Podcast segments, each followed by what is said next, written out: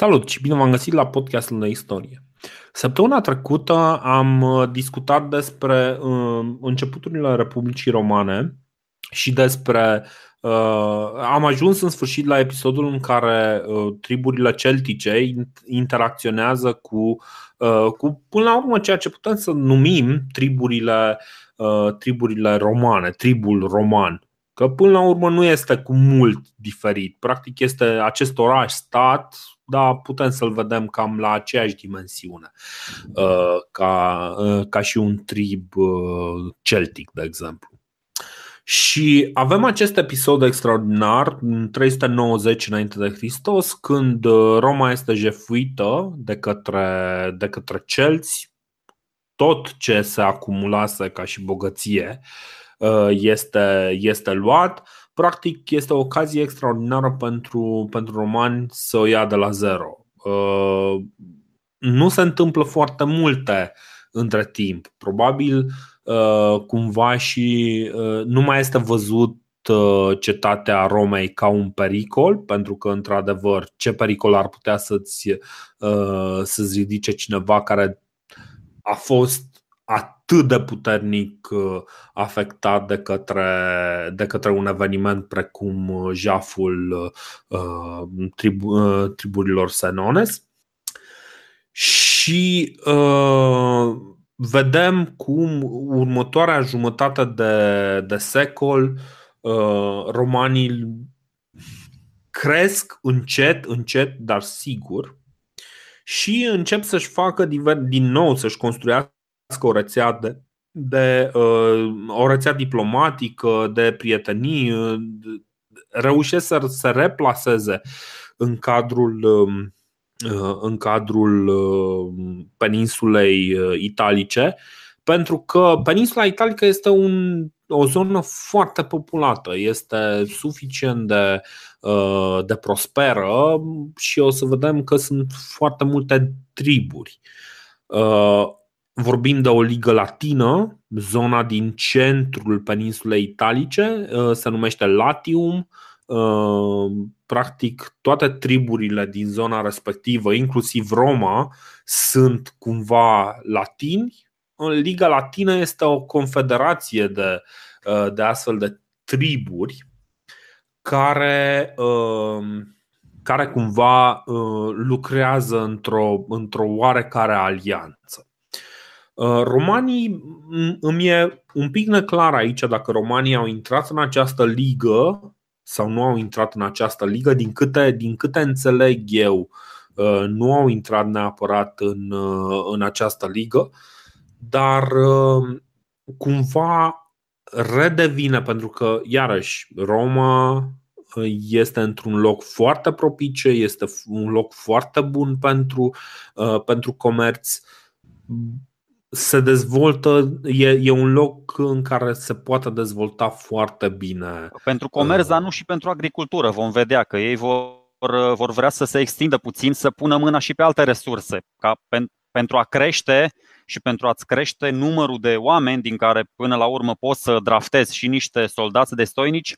Ai nevoie și de, și de alte resurse, nu doar de... Uh, nu știu, niște arme sau niște fructe pe care le muți de colo, de colo. Ai nevoie mm-hmm. și de grâne, ai nevoie și de alte lucruri mai, mai serioase. Da.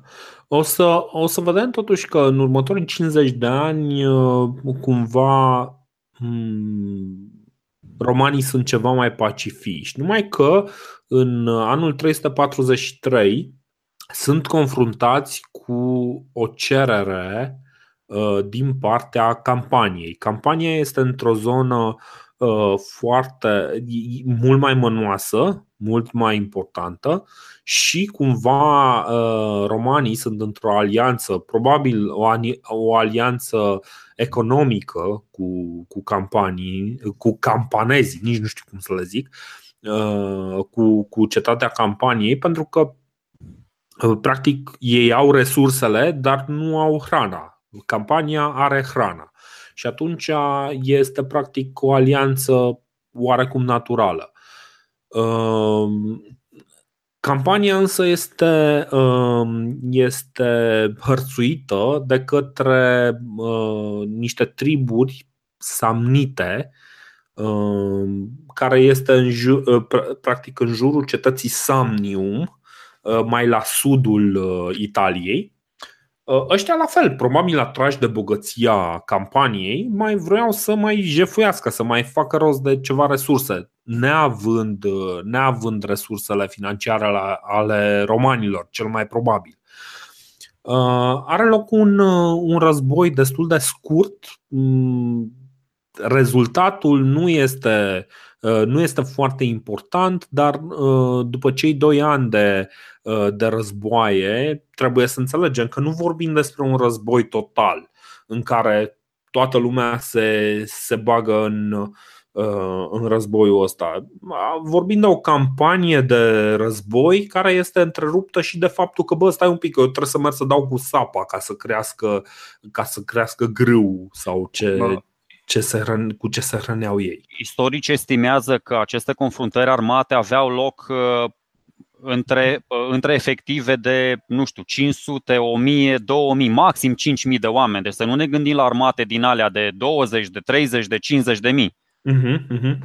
O să vedem că pe măsură ce înaintăm în timp, cifrele, cifrele astea o să crească. Da, da, da, și, da. și o să crească, o să crească într-una, așa cum de exemplu în vreo o sută de ani o să vedem că uh, la un recensământ uh, chiar în mijlocul războiului cu, cu Pirus, uh, romanii sunt undeva la vreo trei sute de mii. Cam așa, cam așa le ies. Deci, dar nu-mi dau seama dacă sunt numărați pe acolo și, și sclavii. Dar asta, asta e un aspect un pic mai complicat. O să tratăm problema asta într-un, într-un alt episod când o să terminăm cronologia. Oricum, ideea ta și ideea generală e, e aceasta, că pentru a supraviețui cetatea asta, republica asta e silită să se tot bată. Se, acum ai spus și tu, s-a luptat contra cetății vei, s-a luptat, mai e o cetate, Ardei, s-a luptat contra hernicilor, volșgilor, ausonilor și acum ajunge la samniți care vor cumva și ei, ce spuneai tu, mi se pare foarte important să fii în afara unei ligi, da? Spuneai de liga asta italică, e foarte bine că Roma, mă rog, noi presupunem că nu făcea parte din această ligă pentru că o să vedem de foarte multe ori Roma a fost chemată în sprijinul unor populații, unor alte cetăți să dea o mână de ajutor sau să fie protectoare. Și atunci când ești cumva în afară și vii să ajuți, ai un statut așa mai, mai privilegiat, te exact. avantajează chestia asta. Ce, ce se întâmplă este că, de exemplu, uite, aici avem războaiele samnite, primul, primul război cu samniții, da? Războiul ăsta se cătuiește de resurse și pe samniți și pe romani, dar mai mult pe samniți. La sfârșit se face un tratat de prietenie între cele două. Știi? Pentru că ei zic, ok, ne-am războit, am ajuns la concluzie, lucrurile vor sta în felul următor. Cel mai probabil pentru că Campania le-a cerut romanilor să, să intervină în favoarea lor. Campania le va face de acum încolo niște contracte uh, mult mai avantajoase romanilor, știi? Cumva acceptând faptul că fără, uh, fără intervenția lor armată aveau, ar fi avut mult mai mult de suferit. Samniții, la rândul lor, acum sunt slăbiți după război, ei fac acest tratat de prietenie cu romanii și un an mai târziu, când Liga Latină, care, sunt, care e o confederație de triburi din zona asta latină, invadează Samnium, romanii uh, intervin și vreme de doi ani se luptă cu această Ligă Latină care... cumva acum prinsă între, între atacurile din partea, din partea romanilor și din partea samniților care se apără, își văd rezultatele, rezultat, deci ceea ce sperau ei să profite de faptul că samniții au fost puternic slăbiți. Pe de altă parte au de-a face cu romanii care sunt foarte scrupuloși în respectarea acestui tratat de prietenie. Acum nu o să vorbim despre intenții, de dacă romanii au gândit lucrurile în perspectiva asta sau nu. Dar iarăși cumva ciudat și problema noastră este că vedem povestea asta spusă numai prin, prin ochii romanilor. Nu știm exact care, cum au gândit-o samniții sau cum au gândit-o etrușcii sau Liga Latină. Vedem doar perspectiva romanilor și romanii sunt foarte, foarte grijulii în momentul în care vorbesc de lege și legalitate. Așa că este foarte șocant când la, doi, la zece ani după ce i-au protejat romanii pe samniți contra Ligii Latine, da? Romanii se văd nevoiți să declare război după ce samniții jefuiesc o, o cetate care era cumva în sfera de influență a romanilor. Și chestia asta se întâmplă în trei sute douăzeci și opt, când uh, romanii declară război samniților, pentru că samniții jefuiesc Fregele, așa se numește. Uh, așa se numește. Orașul, da. Orașul. Bun. Ce se întâmplă după aia? Nu avem de-a face, iarăși foarte important, nu avem de-a face cu un uh, război total, cum o să fie mai departe, mai târziu numit în, uh, în, uh, în tratatele de, de istorie militară. Nu o să avem de-a face cu acest război total, dar este clar că rămâne un conflict deschis între romani și samniți. Acest uh, conflict se, se exprimă prin diverse lupte care au loc. Și la un moment dat, lângă Caudium sau Caudium, Caudium, nu? Caudium. Caudium, Caudium. Da, da. Romanii sunt prinși într-o situație puternic defavorabilă în, într-o vale fără, fără niciun pic de apă. Și la ambele capete samniții prind pe soldații romani. Păi vezi, uite, aici te-aș contrazice un piculeț, pentru că este un caz, unul din puținele cazuri în care avem, îl avem tot pe Titus Livius, care se presupune că ar trebui să le ia partea romanilor. Haide să-ți dau un mic citat să vezi în ce uh, ipostază îi pune, da? De amintit, suntem în uh, al doilea război cu samniții, da? În trei sute douăzeci și unu înainte, mm-hmm. înainte de Hristos. Și uh, îți dau un mic citat. uh, Apropo, deci sunt, uh, sunt, au fost ăștia doi consuli care au condus armata uh, romană către uh, Samnium. Și zici că i-au prins în defileu ăsta. Cei din tâi care au trecut, da, și uh, apare această, acest orășel din Italia numit uh, Caudium. Uh, în, uh, da, și acum vine, vine uh, citatul meu și după aceea poate reușim să-l și asociem cu o chestie interesantă din cultura populară. Cei din tâi care au trecut pe subjug au fost consulii despuiați aproape până la piele. Apoi fiecare comandant roman, potrivit rangului său ostășesc, era supus aceleiași rușinoase înjosiri. La sfârșit urmau înșirați ostașii legiunilor unul după altul. De jur împrejur stăteau dușmanii înarmați care îi împroșcau pe romani cu ocări și batjocură. Pe cei mai mulți dintre romani, samniții îi împungeau cu săbiile, unii au fost răniți sau chiar omorâți, mai ales atunci când învingătorii se simțeau ofensați de atitudinea lor prea dârză. Așa. Deci de aici ne dăm seama cam care a fost deznodământul acestei... Da, acestei exact. Deci, deci mai ai dat spoilere, mai ai dat spoilere. Deci ce, ce se întâmplă este că uh, prinși fiind într-o, într-o situație fără ieșire, romanii uh, capitulează în fața samniților, samniții trec prin acest ritual înjositor. Da? Uh, Este un lucru cumva, nu mai știu unde citisem sau cine, cine anume spusese că poate asta a fost greșeala numărul unu a, a samniților, că i-au trecut prin acest ritual înjositor, pentru că nu există și bine, i-au, i-au forțat să jure că nu, nu vor mai lupta vreodată contra, contra samniților, că asta era parte din... din înțelegerea de eliberare, dacă țin bine minte. Da, și un an mai târziu romanii s-au întors pentru a, răs- pentru a se răzbuna.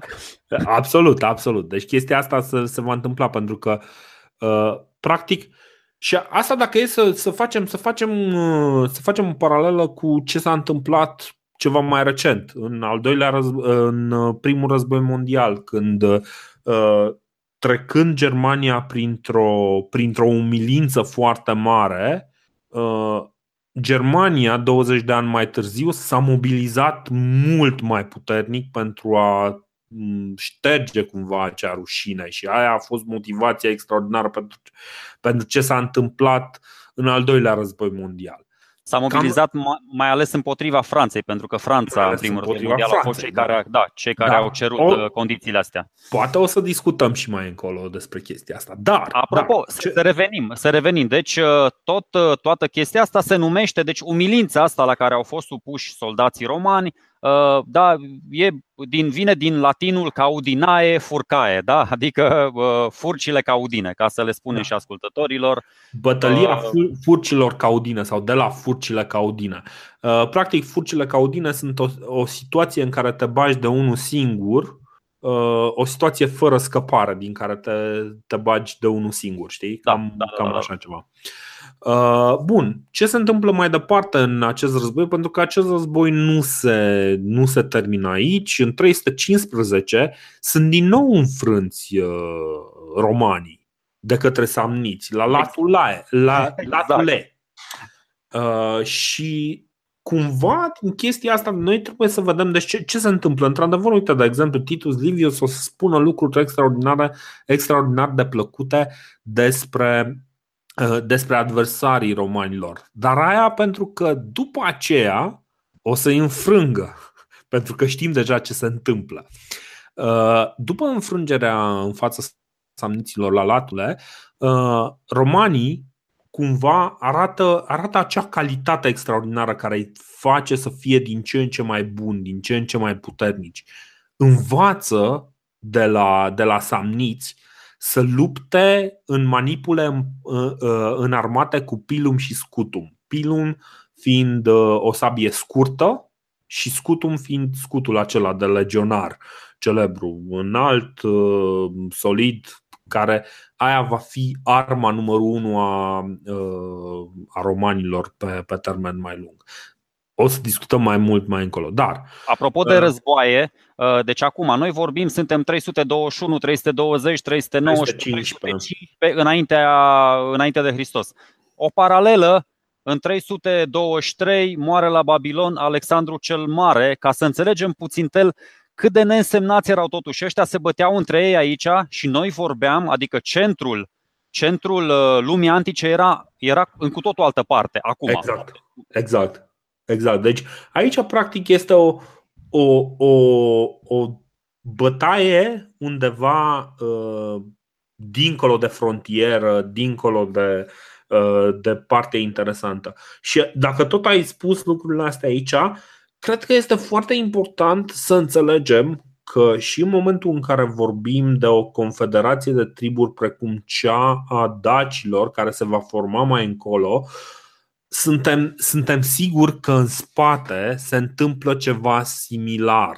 Poate nu la aceeași scară, dar ceva similar. Vedem uh, individualități care se luptă, care uh, încearcă să supraviețuiască, triburi care vin și jefuiesc și uh, tot felul de pericole. Deci cumva, uh, chiar dacă noi vorbim acum despre istoria Romei, trebuie să înțelegem că aia este istorie, este sunt doar niște episoade dintr-o epocă care gândește în acel fel, știi? Oricum, ca să terminăm cronologia a ce se întâmplă aici, patru ani mai târziu etrușcii atacă Sutrii, practic și etrușcii îi atacă pe, pe romani, la oaltă cu, cu samniții. Romanii reușesc să, să se reîntoarcă contra, contra etrușcilor și să-i înfrângă la Lacul Vadimo.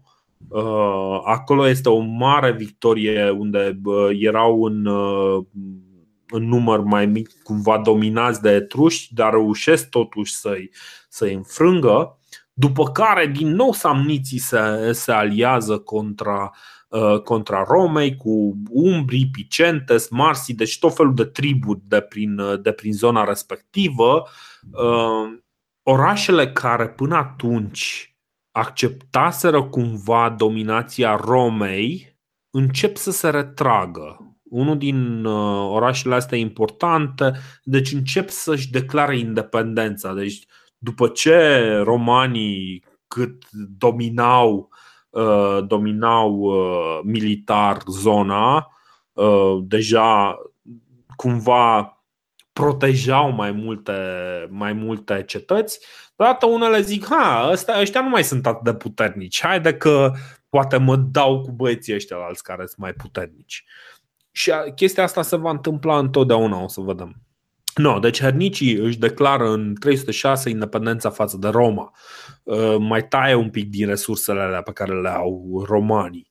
Așa că romanii cumva se simt presați și atacă, din nou atacă mult mai agresiv pe samniți și câștigă prima oară la Bovianum și în trei sute patru la Ecvi și restaurează practic la sfârșit, după ce aproape că i-au terminat, restaurează tratatul de prietenie cu samniții. Practic îi distrug din nou și zic, băi, ok, vă protejăm noi, da? În ce, în ce an ai spus? În ce an erai? trei sute patru. Aha, deci în, al doilea război. Al doilea război, da, am înțeles. Da, problema este că vreo șase ani mai târziu, iarăși, ăștia se ridică, se ridică contra romanilor, neînvățând lecția că dacă ți-o iei de prea multe ori peste, peste figură, poate la un moment dat trebuie să te oprești și să zici ceva, să nu mai zici uh, nimic contra. Uh, contra alora care tot bat într-una. Roma declară din nou război samniților în două sute nouăzeci și opt, după ce tribul Lucanii, pe care îl proteja romanii, care ăștia sunt tot așa undeva la sud între, între Roma și Samnium, și are loc iarăși o nouă, o nouă campanie, Un, un nou rând de, de bătălii. Și trebuie să înțelegem că fiecare din bătăliile astea nu sunt conduse de un singur general, fiind în ani succesivi, vorbind de consuli diferiți, da, da, consuli diferiți care conduc armata în, în contexte diferite. Așa că avem victorii la Tifernum în inferioritate serioasă în două sute nouăzeci și șapte, la Centium în două sute nouăzeci și cinci, când o uniune de samniți, etrușci, umbrii și senones iarăși îi domină foarte tare pe romani, dar romanii reușesc cu noua formație de, cu manipulele înarmate cu pilum și scutum, reușesc să domine. Practic este arma, arma nu chiar atât de secretă, dar arma pe care nimeni nu mai vrea să o ia contra lor. A, în două sute nouă. Da, îmi cer scuze. Sursele antice spun că Roma inițial a adoptat falanga de la etruști, dar mai târziu au preluat, cum ziceai și tu, de la samniți sistemul ăsta bazat pe, pe manipule. Și cu ăsta cumva, adică probabil din cauza asta se, se datorează succesele militare. Pentru că o să vedem, de aici cumva o să... nu o să mai ai așa de multe bătăi, ca să zic așa. Rata de înfrângeri o să, o să scadă un piculeț, o să crească victoriile. E, stai, stai, stai, că mai, mai vin. Vin și grecii pe bune. Bun, da, deci... Mi-ar plăcea să discutăm puțin, tel, dacă avem timp, și bă, cum e cu, cu formațiile astea care erau mai flexibile, permiteau da, da. manevre mai complexe. Când ajungem, poate atunci. Când, când ajungem, cred că cel mai fain ar fi să facem uh, un mic rezumat în momentul în care vorbim despre reforma mariană. Atunci are mai mult sens. Ok. Uh, bun, ok. Bun, cum ziceam, cu samniții se bat Lucera în două sute nouăzeci și patru, Aquilonia în două sute nouăzeci și trei, Venosa în două sute nouăzeci și unu și în sfârșit în două sute nouăzeci practic romanii reușesc să, să oprească ultima urmă de rezistență a samniților și practic domină cam întreg Centrul, centrul Italiei. În două sute optzeci și trei, de șapte ani mai târziu, sunt atacați de etrușci, iarăși sunt, îi, învân, îi înving pe etruși la lacul Vadimo. Acolo erau aliați cu boii, despre care o să vorbim și în alt context, și Senones, despre care am mai vorbit. Bun, ce se întâmplă acum? Roma, practic, putem să spunem că bătând pe toată lumea, deci deja bătut pe toată lumea, a devenit de facto protectorul uh, tuturor acestor cetăți. Înainte să închidem și să, să povestim ce se întâmplă mai departe, uh, să închidem acest episod, aș vrea să, să vă faceți un pic o imagine ce se întâmplă după ce se termină un război de ăsta. Pentru că vedem că, ok, se bat romanii cu samniții, dar fac pace și după aia, șase ani mai târziu, samniții iarăși se pun pe, pe harță cu, cu ăștia. Ce se întâmplă de fapt? Romanii, în momentul în care ei bat pe cineva în luptă, nu vin să conducă ei cetățile respective. Încă este ceva, o gândire de aia gen fiecare cetate pentru ea însăși. Și uh, singura problemă este că Roma crește, atrage mulți oameni, multă populație care îngroașă rândurile plebei. Și o să vedem că o să avem un mic protest din partea plebei în două sute optzeci și șapte și Lex Hortensia va termina puterea de veto a Senatului la rezoluție Consiliului Plebei. Dar ideea este că Roma atrage din ce în ce mai multă lume și în același timp devine forța militară numărul unu. Dar nu este ca și cum am vorbit de o capitală peste un stat. Fiecare stat are propria, propria individualitate, Roma fiind cumva un stat mai puternic decât toate celelalte și, evident, manipulând situația politică și diplomatică și întotdeauna, de exemplu, o să, o să insiste să pună pe cineva care le este favorabil lor. Nu o să fie, o să-și O să, nu o să-i ajute pe ceilalți să își numească un, un, de-asta, un conducător care să fie agresiv la adresa Romei. Evident că o să vrea să numească pe cineva care e cât de cât mai prietenos față de Roma. Dar după fiecare astfel de, de victorie, nu este ca și cum, băi, în numele, în numele Republicii Romane, ăsta este teritoriul roman. Nu se pune problema așa. Bun. Și întotdeauna se reîntoarce la status quo inițial. Adică cetățile individuale în continuare merg pe picioarele lor, dar fiind slăbite, au nevoie de ajutorul Romei. Doar o mică adăugire, să nu creadă lumea că noi vorbim acum despre un popor exclusiv războinic. În timpul acestor războaie, de fapt chiar în timpul, în trei sute doisprezece, deci în timpul uh, celor de-al doilea, doilea. Da, da, război samnit, uh, război samnit uh, uh, romanii au, s-au apucat de construit. Poate știți, e celebrul drum Via Appia, care conectează orașele Roma din vestul uh, Italiei, da, din cent, vestul, centrul, cu orașul Capua, din sud-estul Italiei, o, un drum celebru care va rămâne și, na, și în zilele noastre se poate vedea și mai târziu. Deci ideea că oamenii și construiau, da, după aceea Via Valeria în trei sute șase, taxe efective militare, tribuni, toate lucrurile astea o să vedeți că se dezvoltă, se dezvoltă pe măsură ce uh, uh, își uh, impun și ei cumva stăpânirea și protectoratul asupra întregii peninsule italice. Încet, încet, doi kilometri mai la nord, doi kilometri mai la sud. Dar o să vedeți că deocamdată, fiind mulți adversari, bătăliile sunt foarte, foarte dese pentru că oamenii sunt foarte apropiați. După aceea, cu o barieră naturală cu Alpii în nord și cu Marea Mediterană, o să se poată uita la dușmani mai de departe așa. Până, până, la, până la acea barieră naturală însă mai au, mai au de muncit, pentru că uh, nu stăpânesc nici întreaga Italie, ei stăpânesc, bine, domină, deci, ăsta ar fi cuvântul cel mai corect, domină centrul Italiei, dar uh, practic uh, nu au încă o graniță naturală, nu au uh, o apărare naturală. Uh, deci. și, și între timp, deci ce, ce se întâmplă, așa, dar doar așa dăm ca și, uh, ca și nu-i, nu-i spoiler, este un teaser. Un sinopsis. Uh, nu, nu, nu un sinopsis, dăm un teaser. Uh, între timp, de exemplu, în Sicilia încep să fie din ce în ce mai influenți uh, niște urmași ai fenicienilor, care sunt numiți uh, de către romani punici, punicii sau penicii, uh, de la fenicieni.